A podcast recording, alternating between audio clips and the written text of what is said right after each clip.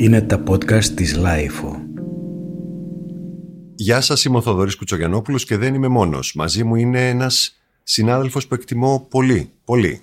Συνάδελφος εδώ, στη LIFO. Ένας άνθρωπος που ξέρει πάρα πολύ καλά τι σημαίνει, πώς να διαβάζει ανάμεσα στις γραμμές ενός φιλμ, μιας τηλεοπτικής σειράς και πώς να το σκέφτεται και να το εκφέρει με τον καλύτερο δυνατό τρόπο, τον πιο επινοητικό και τον πιο δημιουργικό. Μιας σπουδαία πένα, κατά τη γνώμη μου, ο Δημήτρης Πολιτάκης. Γεια σου, Δημήτρη. Γεια σου, Θοδωρή. Ευχαριστώ πάρα πολύ για την πρόσκληση. Και ήρθαμε εδώ για να μιλήσουμε, να κάνουμε μια αντιπαραβολή. Κατά τη γνώμη μου ενδιαφέρουσα και χαίρομαι που συμφώνησες. Δύο πολύ διαφορετικών σκηνοθετών. Πιο διαφορετικοί δεν θα μπορούσε να είναι. Ένας πάρα πολύ Ουάσπιαν ήταν Αμερικάνος, αλλά ένας ευηδής Βρετανός, ο Κρίστοφερ Νόλαν. Αρέσκεται στο να κάνει πολύ πολύ μεγάλες, εντυπωσιακές και πανάκριβες παζοκεφαλιές. Και ένας Εβραίος της Νέας Υόρκης, πολύ Αμερικανός, ο Τσάρλι Κάουφμαν, ο πολύ γνωστός σεναριογράφος, ας πούμε στο μυαλό του Τζον Μάλκοβιτς, το πρώτο που έρχεται στο νου, ο οποίος κάνει δικές του, πώς να το πω, κάτι σκαρυφήματα, τα οποία αποφάσισε από ένα σημείο και έπειτα να σκηνοθετεί. Ο ένας έχει κάνει το Tenet, ο Κρίστοφερ Νόλαν, που απασχολεί πάρα πολύ τις αίθουσες. Και πολύ πρόσφατα ο Charlie Kaufman έκανε το I'm thinking of ending things. Πώς να το μεταφράσουμε αυτό, Δημήτρη? Νομίζω σκέφτομαι να βάλω ένα τέλος. Έτσι λεγόταν τέλος. Και το βιβλίο στο οποίο βασίστηκε, που έχει μεταφραστεί και στα ελληνικά το βιβλίο. Που δεν είναι Charlie Kaufman. Δεν είναι, όχι. Είναι, και αυτό είναι ίσως ένα παράδοξο που αποφάσισε ίσως την πιο προσωπική του ταινία, ή έτσι μοιάζει μέχρι ένα σημείο, να βασιστεί σε δανεικό υλικό, ας πούμε. Ναι. Ναι, είναι λίγο απίστευτο αυτό. Θα φτάσουμε και σε αυτό. Το σκέφτομαι να βάλω ένα τέλος ή σκέφτομαι να το τελειώσω, εν πάση περιπτώσει, αυτό που μπορεί να είναι η ταινία. Μπορεί να είναι η ταινία. Και επειδή για λόγους λίγο πιο επίγουσας ανάγκης, περισσότερος κόσμος από ό,τι κανονικά θα έπρεπε έχει δει αυτές τις ταινίες. Τι εννοώ? Παρότι τα εισιτήρια του Tenet είναι λιγότερα, υπάρχει μια έτσι ψυχολογική διάθεση για τόνωση. Να πάμε και ένα σινεμά να δούμε το Tenet, μιας και μια τόσο μεγάλη ταινία βγήκε, με την επιμονή του Κρίστοφερ Νόλαν να είναι ο πρώτος που θα σύρει το χορό σε μια πάρα πολύ δύσκολη post-COVID κατάσταση κοινωνικά. Απ' την άλλη μεριά, ο Charlie Kaufman, που θα έχει ένα κοινό πολύ συγκεκριμένο, θα το μετρούσαμε, μάλλον θα ήταν φίλοι μας, επειδή η ταινία του αυτή βρίσκεται στο Netflix, σε πλατφόρμα ψηφιακή. Και εγώ δανεικός μπαίνω στο Netflix, έχω δει τη δεκάδα, είναι μες στη δεκάδα. Που σημαίνει ότι κάποιοι το ξεκίνησαν. Ναι. Το Netflix, επειδή δεν δίνει κανένα αποτέλεσμα, σίγουρα θα μας πει ποτέ πόσοι την παράτησαν την ταινία. Καμιά φορά δίνει, άμα θέλει. Αν θέλει και επιλογή, αν κρίνει ότι το συμφέρει ή κάποιο λόγο έχει. Ναι, αλλά συνήθως δεν δίνει τίποτα. Έχω μεγάλη απορία. Ήταν σαν τα DVD που νομίζω είχαν βγει με το πρώτο θέμα του Λάνθιμου για τον Κοινόδοντα, που ξεπούλησαν, αλλά πάρα πολλά από αυτά τα είδαμε σε κάδους, ακριβώς διότι ο κόσμος που πήρε την εφημερίδα είχε την περιέργεια πάρα πολύ μεγάλη να μην πάει καθόλου στο σινεμά να δει το Λάνθιμο, αλλά να τον δει σπίτι του, και τον παράτησε πάρα πολύ σύντομα. Το ίδιο και με κάτι ανάλογο με τον Charlie Kaufman. Θες να ξεκινήσουμε με ποιο? Θες να ξεκινήσουμε με την, ας πούμε, ειδικότητά σου, που τα τελευταία χρόνια καλύπτεις πάρα πολύ αυτά που βλέπεις σε πλατφόρμες, σειρές και ταινίες? Θα ξεκινήσουμε από τον Κάουφμαν. Ναι. Έγραψες ένα πολύ ωραίο άρθρο στη LIFO, από εκεί εμπνεύστηκα. Μου φάνηκε περισσότερο να προσπαθείς και εσύ να καταλάβεις γράφοντας, ίσως και την ώρα που έγραφες, σαν να εξηγούσες λίγο την ταινία στο μυαλό σου. Ναι, σαν να σκεφτόμουν φωναχτά ή σαν να προσπαθούσα να ανασκευάσω τα δικά μου συναισθήματα για αυτό που είχα δει πρόσφατα. Ναι. Το είδα κι εγώ. Δεν κατέληξα αν μ' αρέσει ή όχι. Το οποίο, ξέρεις, αυτόματα όλο και κάποια άποψη έχουμε. Λέμε πριν ξεκινήσουμε να μιλάμε πολύ, να γράφουμε περισσότερο. Αλλά είναι σίγουρο πως αυτή η υπερφιλόδοξη προσπάθειά του Κάουφμαν να βάλει πάρα πολλά, ενδεχομένως να αλλάξει πολλά από το βιβλίο. Ναι. Νομίζω, δεν έχω διαβάσει το βιβλίο, από τι μπορώ να καταλάβω, έχει αλλάξει αρκετά. Έχει προσθέσει και άλλα στοιχεία που είναι σημαντικά για τον τρόπο που έχει διαχειριστεί την ιστορία, όπως το musical Oklahoma, που εμφανίζεται με διαφορετικούς τρόπους μέσα στην αφήγηση. Νομίζω το έχει κάνει λίγο πιο θολό. Ναι. Ενώ υποτίθεται στο βιβλίο είναι πιο σαφές τι ακριβώς συμβαίνει. Η ιστορία είναι η ιστορία ενός, πώς να το πούμε, ενός ζευγαριού. Είναι η συνάντηση ενός ζευγαριού με τον πολύ έντονο εσωτερικό μονόλογο κατά τη διάρκεια μιας διαδρομής, μιας αυτοκινητάδας, που είναι από μια χιονισμένη πόλη στο σπίτι του άνδρα, στο πατρικό του άνδρα, ναι, ακριβώς, ναι. Να δείτε τον περίεργο πατέρα και την ίσως ακόμα πιο περίεργη μάνα. Μια διαδρομή μέσα σε ένα σκηνικό σχεδόν αποκάλυψης. Είναι βαρύς χειμώνας, δεν βλέπουμε και που είμαστε ακριβώς, δεν ξέρουμε. Πολύ λίγο αχνοφαίνονται κάποια σημεία στον δρόμο. Βασικά είναι τι θέλουν να πουν αυτοί οι δύο. Κυριαρχεί ο έντονος εσωτερικός μονόλογος της κοπέλας, η οποία επαναλαμβάνει την επωδό ότι θέλω να βάλω ένα τέλος. Ότι δεν πρόκειται να τον ξαναδώ ποτέ αυτόν τον άντρα, ο οποίος μπορεί να μην είναι ο πιο όμορφος στον κόσμο, πολύ ενδιαφέρον, ξέρει πάρα πολλά. Πολύ, πολύ μαθής, έτσι, ευαίσθητος, καλός, ευγενικός, αλλά κάτι δεν πάει καλά, ώσπου φτάνουν στο σπίτι. Εκεί πια αρχίζει και χάνεται λίγο η μπάλα, διότι περνάμε από χρονολογίες διαφορετικές, σε πρόσωπα σχεδόν που αλλάζουν, το να παίρνει τη θέση του άλλου. Και εκεί χρειάζεται λίγο πιο επισταμένη προσοχή. Τελικά η ταινία τι θέμα έχει κατά σε? Νομίζω ότι κάπου είχα δει και μια συνέντευξη του Κάουφμαν, ναι, ο οποίος λέει απλά, και είναι και αυτό που βγαίνει κιόλας από την ταινία, ειδικά αν θεωρήσουμε ότι πρόκειται κυρίως για έναν εσωτερικό μονόλογο του άντρα παρά της γυναίκας, η οποία ξεκινάει να μιλάει εσωτερικά, αλλά μετά μετατοπίζεται. Ναι, μετατοπίζεται. Και έλεγε ο Κάφμαν ότι πρόκειται απλά για τις δικές μου πικρίες και τα δικά μου συναισθήματα, για τη μέση ηλικία, για τα γεράματα, για τις απογοητεύσεις, τις συναισθηματικές, όλα αυτά που απασχολούν κάποιον στη μέση ηλικία. Λίγο πολύ. Που γυρνάει, που κοιτάζει τη ζωή του προς τα πίσω και βλέπει τι θα μπορούσε να έχει γίνει, τι δεν θα μπορούσε να έχει γίνει. Ναι, η πικρία, οι τύψεις, οι ενοχές. Κυρίως αυτό το φάγωμα που μπορεί να έχει ένας, ναι, άνθρωπος μέσα του. Τι έχει αφήσει πίσω σε σχέση με το τι έρχεται. Και εδώ θα πρέπει να πω ότι κυρίαρχο πρόσωπο, αν και όχι πάρα πολύ μεγάλο σε διάρκεια, είναι ένας janitor, ένας επιστάτης ακριβώς, γυμνασίου, που εμφανίζεται με εμβόλυμα.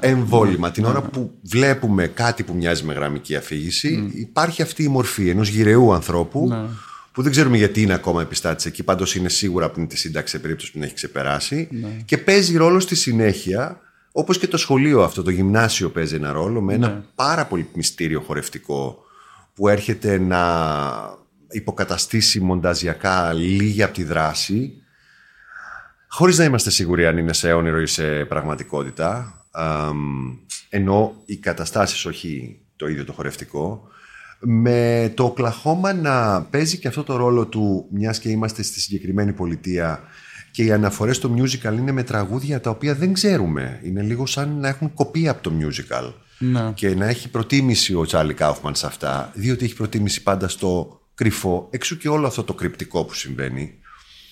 Οι σκέψεις είναι αυτές, από ό,τι έχω δει και εγώ σε μια συνέντευξή του για την ίδια ταινία, δεν δίστασε ανάμεσα στο γύρισμα και το μοντάζ. Ό,τι χρησιμοποίησε, κράτησε. Και δεν έκοψε σκηνές, δεν πέταξε σε κάνς καθόλου. Ό,τι βλέπουμε δηλαδή είναι βασικά αυτό που θέλει να γυρίσει. Αντίθετα από το Tenet, που πρέπει να έγινε, δεν ξέρω τι, στο μοντάζ. Αλλά αυτό που θέλω να πω για τον Κάουφμαν, για τη συγκεκριμένη ταινία, είναι ότι ενώ τις άλλες καλός-κακός σπροχτάει λίγο πιο εύκολα, μου φάνηκαν πιο διαυγείς μέσα στην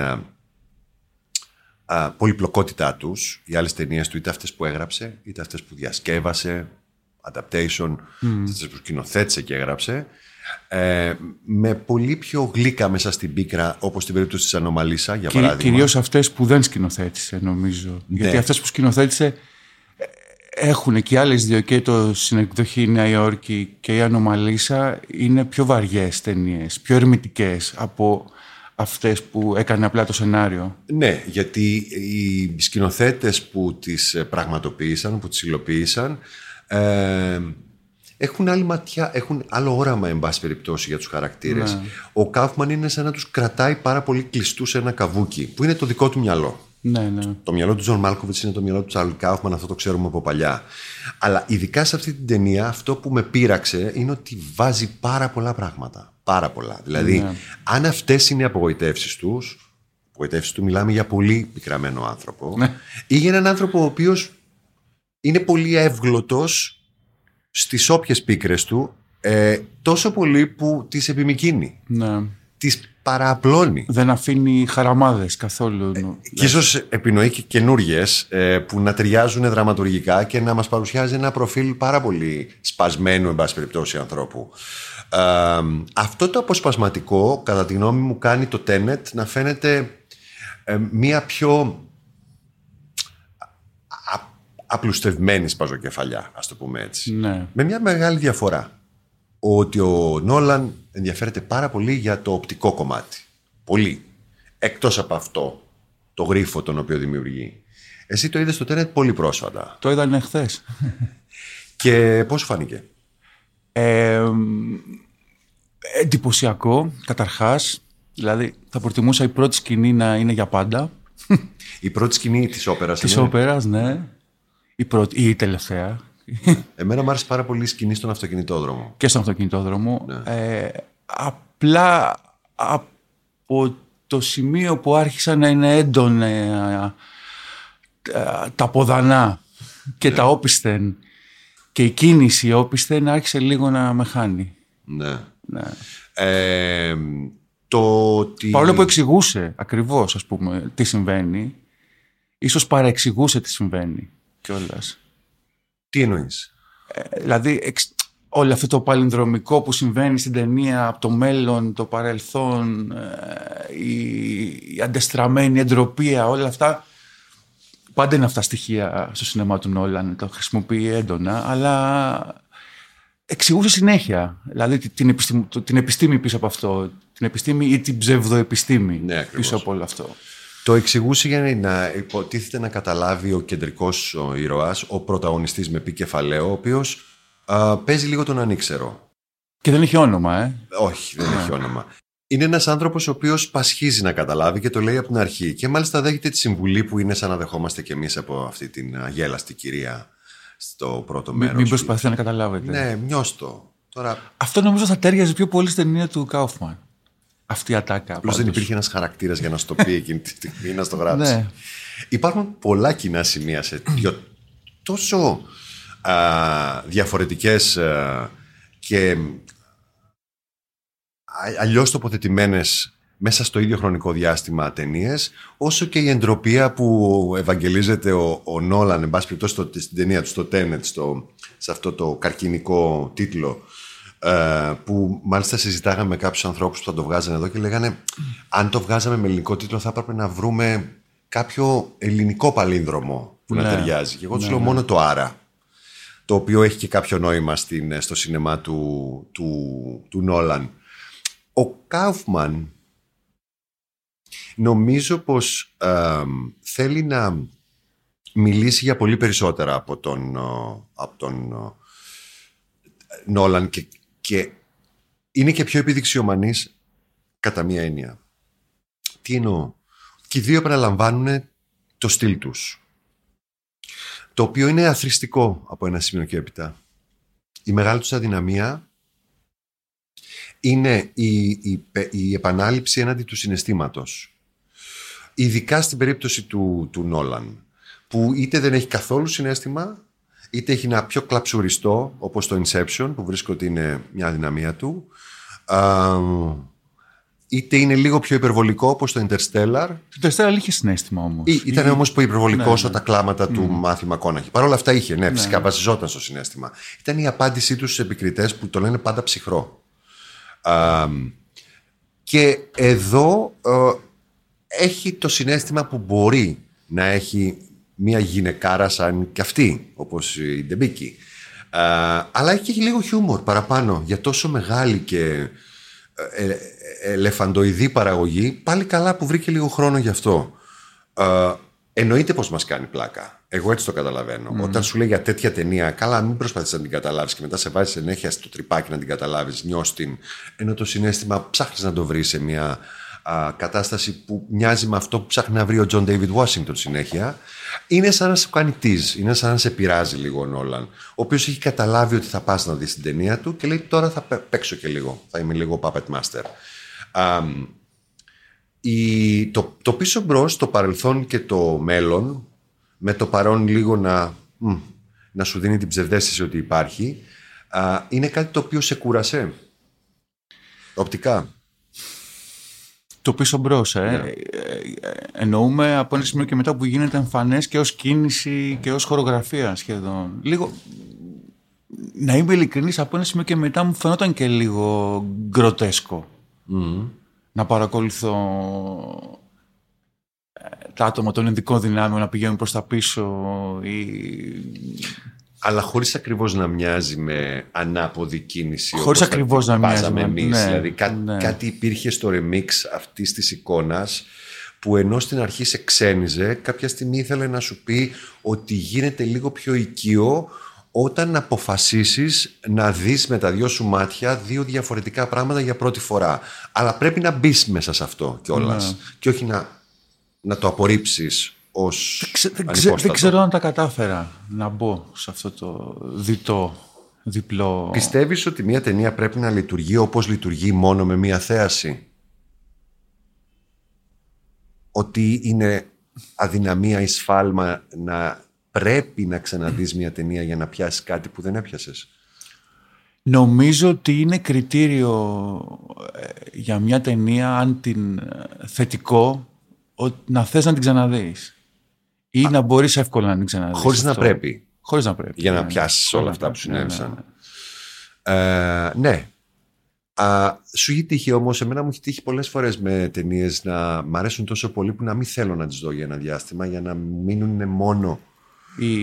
στο μυαλό, στο δέρμα. Ακριβώς, στο δέρμα και η επεξεργασία, δηλαδή να γίνει μόνη της, χωρίς να... Ίσως γιατί φοβάμαι μην τις χαλάσω με το καπάκι viewing ή εξαντλήσω, στεγνώσω λίγο το συναίσθημα. Μου έχει τύχει αυτό, παρότι το μάτι αρνητικά κλειστά το είδα 3 φορές κολλητά με το που βγήκε, ακριβώς επειδή είχα και αυτή την πίκρα ότι δεν θα ξαναδώ Kubrick. Ο οποίος Kubrick φυσικά και είναι ο νονός, χωρίς να το ξέρει, του Νόλαν.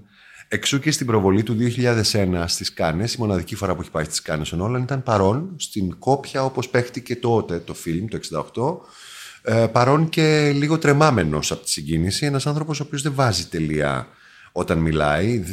Ο λόγος του είναι σχεδόν γραπτός, γιατί η αυτοπεποίθησή του είναι τεράστια. Ναι. Και φαίνεται. Έτσι λοιπόν έχουμε ένα σινεμά του Τσάρλι Κάουφμαν για τη μικρή οθόνη. Πιστεύεις ότι ταιριάζει η αίρεση του να έχεις έναν πιο πολύ κινηματογραφικό άνθρωπο, σαφώς λιγότερο κινηματογραφικό από έναν Σκορσέζε, έτσι, στο Netflix ή γενικά σε ένα streaming? Νομίζω ταιριάζει, και ειδικά η συγκεκριμένη ταινία ταιριάζει ακριβώς και με τον τρόπο που είναι φτιαγμένη. Μπορείς να την επισκεφτείς ξανά και ξανά και με δόσεις συγκεκριμένες. Άρα ταιριάζει σε αυτό όλο το ψάξε να βρεις τι γίνεται, χωρίς να χρειαστεί να φύγεις ξανά από το σπίτι σου. Πιο πολύ να ξαναμπείς σε αυτό το mood. Και να εξετάσεις και λίγο τη δική σου αντίληψη. Σαν μικρό τεστ. Σαν μικρό τεστ, ναι. Αφού σου βάζει που σε βάζει, σε εξετάσεις. Όχι τόσο για να καταλάβεις τι συνέβη ακριβώς, όσο για να μπει σε αυτό το trip του αφηγητή, όποιος και αν είναι ο αφηγητής σε αυτήν την ταινία. Αντίθετα, όταν πήγες να δεις την ταινία του Νόλαν, κατάλαβες ότι έχει κάνει την προσπάθειά του και είναι από τους αρνητές του digital, όντως με την ευαισθησία του φιλμ και με την ιδιαίτερη του υφή. Ναι, ναι.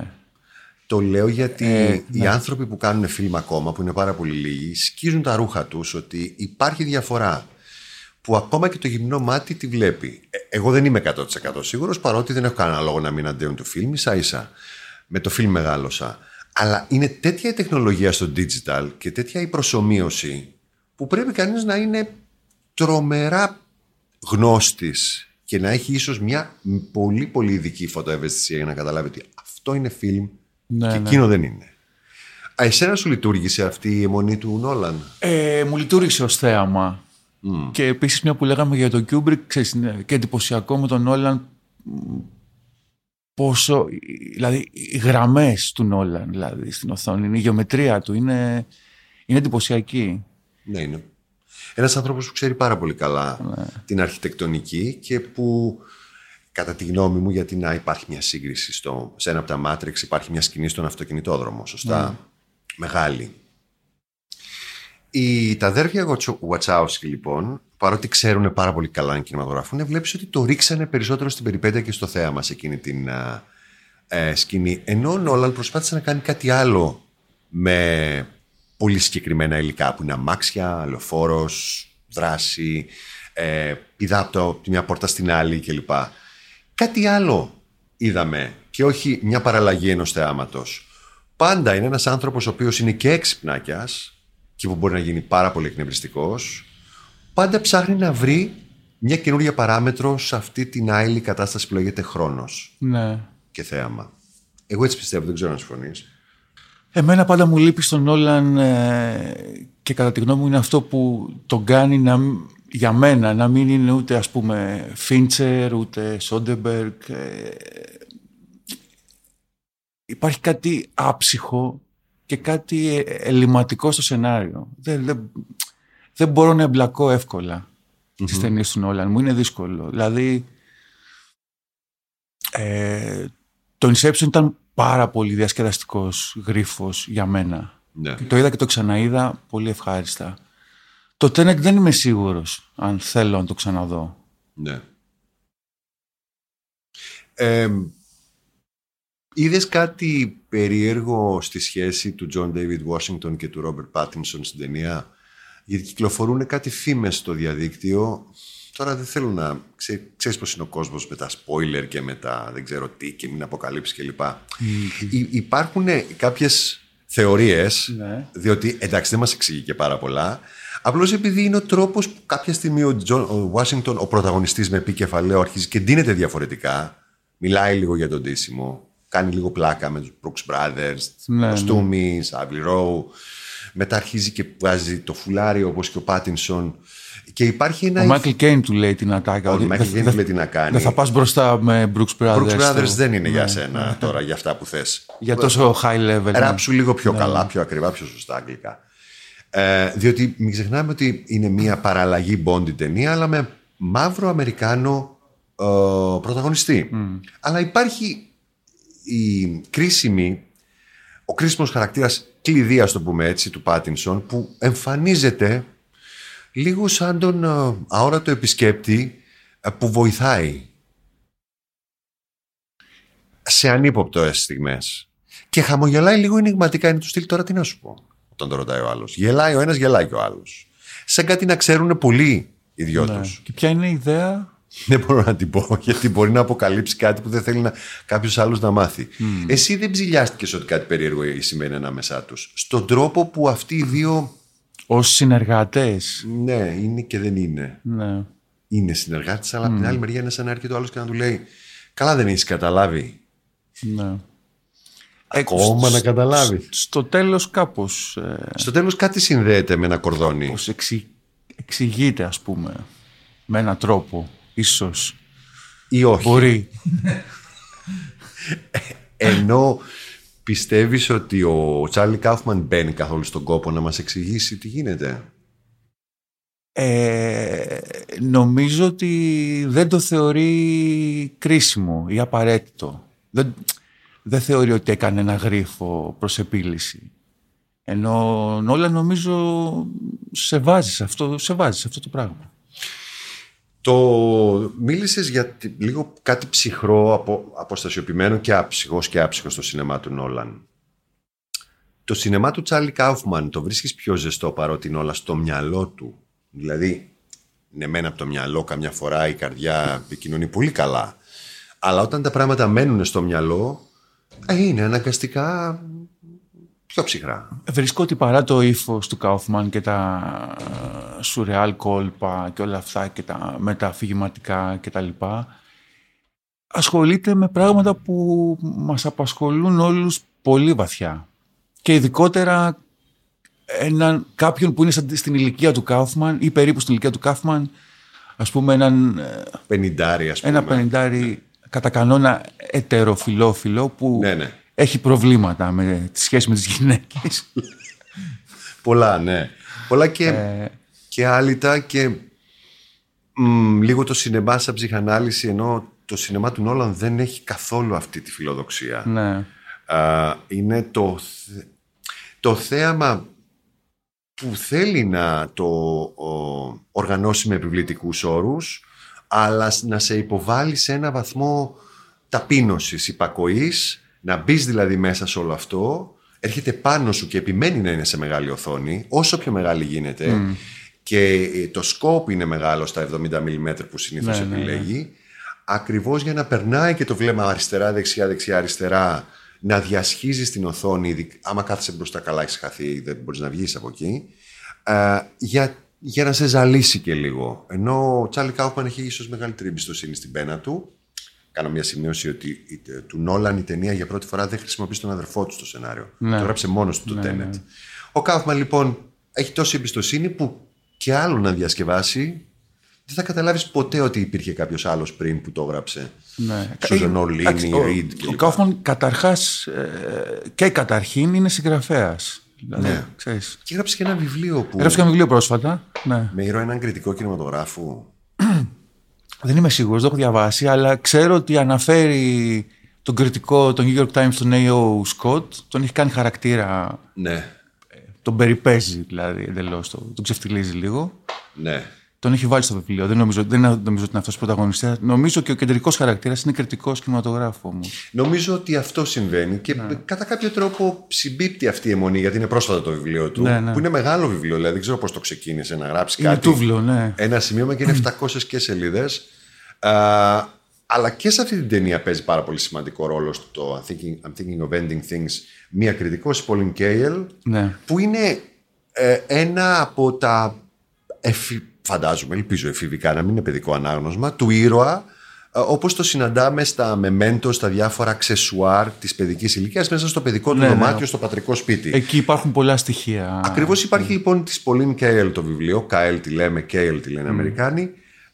Της πιο γνωστής και επιδραστικής κριτικού κινηματογράφου των ΗΠΑ, της γυναίκας που λάνσαρε το νέο αμερικάνικο σινεμά, τη γυναίκα που λάνσαρε το νέο αμερικάνικο σινεμά και το εκτόξευσε και έσκησε όποιον δεν της άρεσε, αντιτιθέμενη πολύ στο σινεμά του δημιουργού, έτσι όπως το εξέφραζε ο Άντριου Σάρης. Θέλω να κάνω ένα άλλο podcast για αυτήν, με αφορμή του ντοκιμαντέρ που φαντάζομαι ότι είδα στο What She Said. Δεν το έχω δει. Οπωσδήποτε να το δεις, γιατί έχει πολλές λεπτομέρειες. Ναι. Και ίσως το κάνουμε και μαζί, γιατί αξίζει τον κόπο να μιλήσουμε για αυτήν την κυρία. Υπάρχει λοιπόν μια σκηνή σε όλη την ταινία όπου η ηρωίδα, θυμάμαι καλά, μεταφέρει σχεδόν αυτολεξί το πόσο αρνητική ήταν η κριτική της Pauline Kael για το Woman Under the Influence, τη Gena Rowlands και την ταινία. Ειδικότερα για τον τρόπο, τον υποκριτικό τρόπο της Gena Rowlands στην ταινία. Ναι, ότι τόσα πολλά που κάνει που δεν σημαίνει τίποτα, κάπως έτσι το έλεγε, εν πάση περιπτώσει. Όπως είχε πει και ένας συνάδελφος, πρίτανης εντός εισαγωγικών των Ελλήνων κριτικών, η ταινία ήταν ένα τίποτα. Ένα απόλυτο τίποτα. Για μια πάρα πολύ σπουδαία ταινία το είχε πει αυτό. Βγάζει λοιπόν και κάποια αποθυμένα. Ναι. Αυτό που. Νομίζω ο ίδιος είπε κάπου ότι απλά ήθελε να δείξει ότι πόσο όταν ήταν νεαρός, κάποιος σαν την Pauline Kael τον είχε περάσει τόσο πολύ το γράψιμό της, που άλλαζε και ο ίδιος άποψη. Ναι. Αυτό θέλει να δείξει αυτό.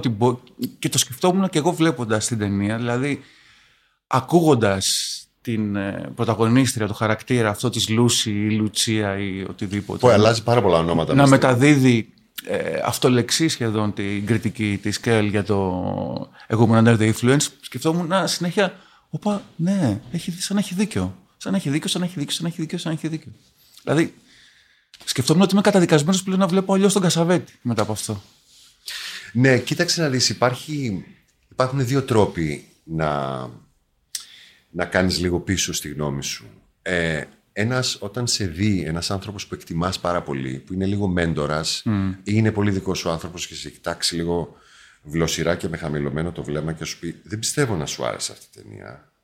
Και έρχεσαι σε μια τόσο δύσκολη θέση που μένεις άλλαλος και ίσως πρέπει να προσαρμοστείς. Και το άλλο είναι ένας τόσο ταλαντούχος άνθρωπος και τόσο αυθαίρετος, ενώ απρόβλεπτα αυθαίρετος, όπως ήταν η Pauline Kael, που σήμερα της άρεσε ο Σεφερλής που λέει ο λόγος και σου βρίσκει έναν τρομερό λόγο γιατί. Και αύριο της άρεσε ο Kurosawa, ενδεχομένως οποιοδήποτε Kurosawa επιλέξεις. Και έβρισκε πάλι. Δηλαδή είναι καλή δικηγόρος του λόγου της. Τόσο πολύ που λες, εννοείται πως μ' αρέσει και εμένα. Ναι. Φυσικά και έκανα λάθος. Και προσαρτάσαι στο άρμα της. Είναι όντως πολύ, πολύ μεταδοτικός ο λόγος και η άποψή της, αλλά το γεγονός ότι ο Κάφμαν βάζει τόσα πολλά είναι λίγο ποινικό αδίκημα μέσα στην ταινία. Με το επιχείρημα ότι κάθε ένα μπορεί να έχει από αυτά, μπορεί να έχει ένα λόγο ή μπορεί να έχει ένα προσωπικό λόγο.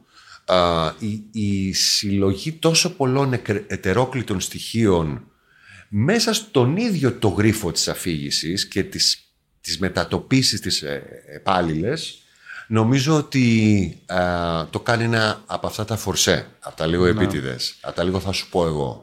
Έχω την εντύπωση όμως ότι δηλαδή εγώ μπορώ να το δεχτώ αυτό με την έννοια ότι αν δεχτούμε και εμείς ότι θέλει να δείξει πως ένας άνθρωπος όπως ο Τζέικ στην ταινία ή ο επιστάτης ή κάποιος ή ο ίδιος ο Κάουφμαν, Jesse Plemons, ναι. Έχει διαμορφωθεί η ζωή του και η αντίληψή του και τα πάντα μέσα του, μέσα από αυτά που έχει διαβάσει και έχει δει, που έχουν υποκαταστήσει τη ζωή και τον έρωτα. Νομίζω αν το δεχτούμε έτσι, εγώ μπορώ να... δεν είχα πρόβλημα. Για να μην παρεξηγηθώ, εννοείται πως το μ' αρέσει αυτό πολύ. Και όντως έχει να κάνει λίγο με το μπέρδεμα, με το σύννεφο της ταινίας. Δηλαδή όταν ακούς έναν άνθρωπο να μιλάει τόσο, όπως είναι ο χαρακτήρας αυτός του άντρα στην ταινία, να μιλάει τόσο ευρυμαθός και λίγο να σε εκπλήσει για τόσα πολλά πράγματα... Είναι πράγματα δανεικά, είναι πράγματα που μεταφέρει και πράγματα τα οποία εξηγούνται λίγο από πού τα πήρε, από πού τα βρήκε. Δηλαδή είναι σαν οι αναγωγές να έχουν υποκαταστήσει τις εμπειρίες. Ναι, αυτό, και να μιλάει και τόσο ήρεμα δε και τόσο σαν να απαγγέλει λίγο αυτό που ξέρει και όχι να το συνδέει με βίωμα ή με χωνεμένη εν πάση περιπτώσει σκέψη. Απλά τα ξέρει όλα. Και ειδικά αυτά που ξέρει. Τα ξέρει πάρα πολύ καλά και παραθετικά και σίγουρα οι αναφορές του, όπως είπες. Το οποίο βέβαια έχει να κάνει με τη διαχείριση της πληροφορίας από ένα σημείο και έπειτα. Ένα πολύ επίκαιρο θέμα. Απλώς θεωρώ ότι ο Κάουφμαν βάζει πάρα πολλά σε βαθμό που αχώνευτα μένουν λίγο. Μπουκώνει όλη την αφήγησή του με τρομερή πληροφορία και ξυπνάδα. Σαν να βρέθηκε τον τελευταίο καιρό, λίγο πριν τον COVID και στον COVID, σε μια τρομερή δημιουργική έξαρση λόγω μοναξιάς και να βάλει και να γράψει πολλά για την κρίση εν πάση περιπτώσει μιας ηλικίας. Αν όντως μας λέει η αλήθεια στις συνεντεύξεις, εγώ έχω μάθει να μην πιστεύω και απόλυτα τους δημιουργούς, να τους εμπιστεύομαι περισσότερο σε αυτό που βλέπω. Τι περίεργη καιρία όμως να βγαίνουν αυτή τη στιγμή, να είναι αυτές οι δύο ταινίες και λίγο σαν την καλαμιά στον κάμπο που απασχολούν για το διάστημα Αύγουστο-Σεπτέμβριο τους συνεφίλ. Δύο ταινίες τόσο συγγενείς και τόσο μακρινές και τόσο διαφορετικής θέασης που η μία στο σινεμά μόνο στέκει και η άλλη σίγουρα αν έβγαινε στο σινεμά, μιλάω για τον Charlie Kaufman, δεν θα την έβλεπε πολλοί κόσμος, κάτι το οποίο από τις διαβάσεις σε συνεντεύξεις το λέει και το ξαναλέει ο Κάουφμαν. Δεν φέρανε καθόλου κέρδη οι ταινίες μου. Δεν μπορώ να κάνω σινεμά γιατί δεν μου δίνουν λεφτά πια, γιατί δεν έβγαλα λεφτά. Γιατί η Συνεκδοχή απέτυχε, η Ανομαλίσα που ήταν πιο φτηνό αλλά ωραίο στοίχημα πήρε καταπληκτικές κριτικές και είναι σαν να λέω Κάφμαν, και τι να τις κάνω, αφού δεν πήγε κανένας θεατής να τις δει. Και τώρα βρήκε καταφύγιο φυσικά στην γενναιόδορη αγκαλιά του streaming και των ψηφιακών. Ναι. Και τα βρήκε τα λεφτά και κάνει και την ταινία. Αλλά η πίκρα του έμεινε. Γιατί? Γιατί έτσι είναι ο Τσάρλι Κάουφμαν. Θα γκρινιάξει. Εγώ δεν θέλω κάτι άλλο να πω για αυτά τα δύο. Νομίζω ότι τα είπα. Ναι, οκ. Okay. Αυτό μόνο. Ότι δεν χρειάζεται να... από κρυπτογράφηση απαραίτητα. Mm-hmm. Δηλαδή η εμπειρία από μόνη της και για τις δύο περιπτώσεις είναι αρκετή. Μ' αρέσει που είσαι ανοιχτόκαρδος, σκεπτόμενος, το οποίο είναι μια ενδιαφέρουσα παντρεμένη κόντρα, γιατί ξέρεις οι άνθρωποι οι οποίοι είναι πάρα πολύ σκεπτόμενοι είναι πάντα και λίγο σφιχτοί στο ότι πάντα κάτι τους φταίει. Αλλά η δική σου προσέγγιση είναι αυτό ακριβώς που διαβάζω πολλές φορές. Ένας άνθρωπος που ξέρει τι λέει, γιατί ξέρει τι έχει δει, αλλά παράλληλα υπάρχει μια, ένα ανοιχτό μυαλό σε αυτό που επιλέγει να δει. Είτε είναι πιο τηλεοπτικό, είτε είναι άκρατα κινηματογραφικό. Θα τα ξαναπούμε, Δημήτρη, έτσι. Να σε καλά, Θοδωρή, ευχαρίστως. Ωραία.